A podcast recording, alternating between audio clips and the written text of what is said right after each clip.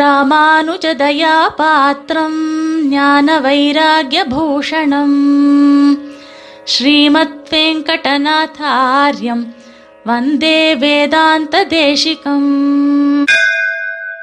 தேசிக பக்தாள் அனைவருக்கும் சுப்பிரபாதம். இன்றைக்கு நாம் அறிந்து கொள்ள இருக்கக்கூடியது காலை நேர ஷரீர சுத்தி என்பது குறித்து பாஞ்சராத்திர ரக்ஷையிலே சுவாமி காட்டியிருக்கக்கூடியதான விஷயங்கள். சுத்தம் ஷாரீரகமாகவும் உடலளவிலேயும் மானசிகமாகவும் மனசு அளவிலேயும் நிச்சயமாக இருக்க வேண்டும். அப்பொழுது எம்பெருமானுக்கு திருவுள்ளம் நன்கு உகக்கிறது. மானசிக சுத்தியோட மாத்திரம் இல்லாமல் பூஜனாக்கிரமத்தை அறிந்து அந்த பூஜையை பண்ணக்கூடியவனுக்கு மாத்திரமல்லாமல் ஷரீர சுத்தியும் சேர்ந்து ஒருவன் எம்பெருமானை தியானித்து அவனை ஆராதனாதிகளை பண்ணுவானேயாகில் எம்பெருமான் மிகவும் மகிழ்ந்து அவனுக்கு அருள்கிறான் என்பதாக நம் பெரியவர்கள் இந்த கிரமங்களை எல்லாம் காண்பித்திருக்கிறார்கள். எனவேதான் பகவத் ஆராதனம் எவ்வாறு செய்ய வேண்டும், பகவானுடையதான ஆராதனத்தின் மூலமாய் எம்பெருமானுடைய அனுகிரகத்தை பெற்று மோட்சாதிகளை பெற்று உய்வது எப்படி என்பதை பற்றியெல்லாம் பேச வந்த இந்த ஆகமாதிகள் எல்லாம் கூட இந்த ஷரீர சுத்தியை பற்றியும் நன்கு அதிகமாக ஆதரவோடு விளக்கியுள்ளன. எழுந்தவுடன் தன்னுடைய ஷரீரத்தை சுத்தி செய்து கொள்வதற்காக தர்மாதிகளை ஆச்சரணம் பண்ணுவதற்காகவே இந்த ஷரீரத்தை எம்பெருமான் அளித்திருக்கிறான் இல்லையா? அந்த ஷரீரத்திலே இயற்கையாகவே ஏற்பட்டிருக்கக்கூடியதான கழிவுகளை வெளியேற்ற வேண்டும், மலமூத்திராதி விசர்ஜனம் பண்ண வேண்டும். இதற்கு மேலே சுத்தி கிரமத்தை காண்பிக்கிறோம். அப்படி ஷரீரத்திலே உள்ள மலமூத்திராதிகளை விசர்ஜனம் பண்ணும் பொழுது ஒரு சில முக்கியமான குறிப்புகளை சுவாமி காண்பிக்கிறார். முதலிலே பூணல் என்பது மிக சுத்தமானது, பவித்திரமானது. அது வெறும் பவித்திரம் இல்லையாம், யஜ்ஞோபவீத்தம் பரமம் பவித்திரம், மிகவும் பவித்திரமானது, சுத்தமானது. அதுல எந்த விதமான அழுக்கும் சேரக்கூடாது என்கின்ற காரணத்தினால் அதை சுத்தமாக நல்லபடியாக துணியினாலே எடுத்து அந்த யஜ்ஞோபவீத்தத்தை காதிலே சுற்றி கொள்ளுதல், அதை சுத்தமா வச்சுக்கிறதுக்காக வலது காதிலே சுத்தி கொள்ளுதல் அப்படிங்கிறது. இது முதல். அடுத்ததாக தலையிலே தலைப்பாகை கட்டி கொள்ளுதல் என்பது இரண்டாவது. தலைப்பாகை கட்டிக்கொள்ளுதல் என்பதும் கூட அதனுடைய தாத்பரியம் என்னவென்றால், நம்ம தலையிலே பிரம்ம நாடி, பிரம்ம ரந்திரம் என்கின்றதான ஒரு ரந்திரம், ஒரு நாடி இருக்கின்றது. அது சாக்ஷாத் எம்பெருமானை நமக்கு சேர்த்து வைக்கக்கூடியது.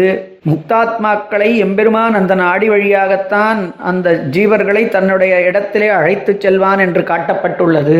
அந்த பிரம்ம நாடியை எல்லா பிரகாரத்தினாலேயும் சுத்தமாக வைத்துக் கொள்வோமானால், அதை நாம் தலைப்பாகை முதலியவை கட்டி கொண்டிருப்போமானால், இருக்கும் காலம் வரை அந்த பிரம்ம தேஜஸும் கைகூடும், ஏற்கனவே சேமித்து வைத்திருக்கக்கூடிய தேஜஸும் வெளியேறாமல் காக்கப்படும். இந்த மாதிரியான நேரங்களிலே அத்தியந்த முக்கியமாக அதை காப்பாற்றிக் கொள்ள வேண்டும்.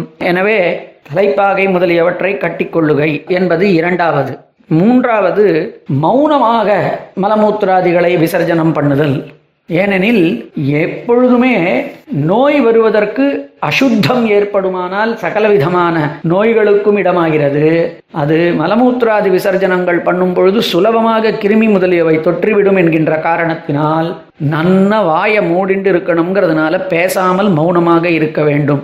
பெரியவாள்லாம் அதனால பூணலை வலது காதுல சுத்திண்டு அந்த தலைப்பாகைய நன்ன முகம் முழுவதையும் மூடிக்கொள்கிற மாதிரி, தலையும் மூடி முகத்தையும் மூடிக்கொள்கிற மாதிரி பண்கின்றதான வழக்கம் என்று இப்போ மூன்றாவதாக மலமூத்திராதிகளின் விசர்ஜன வேளையிலே மௌனத்தை கடைபிடிக்க வேண்டும். இதெல்லாம் சுவாமி பங்கிகளோ ஒவ்வொரு பதமாக இருக்குது. ஜோஷம் அப்படின்னா மௌனம், அப்படி சுவாமி ஜோஷம்னு காண்பிச்சிருப்பார் மௌனமாக என்பது.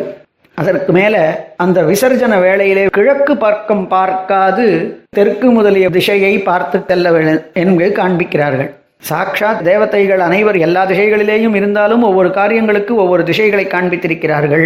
அப்பொழுது எந்த திசையை பார்த்து மலமூத்திராதி விசர்ஜனம் பண்ண வேண்டும் என்பதையும் தெற்கு முதலியதான திசைகளை தெற்கு தென் மேற்கு என்கின்றதாக காண்பித்திருக்கிறார்கள்.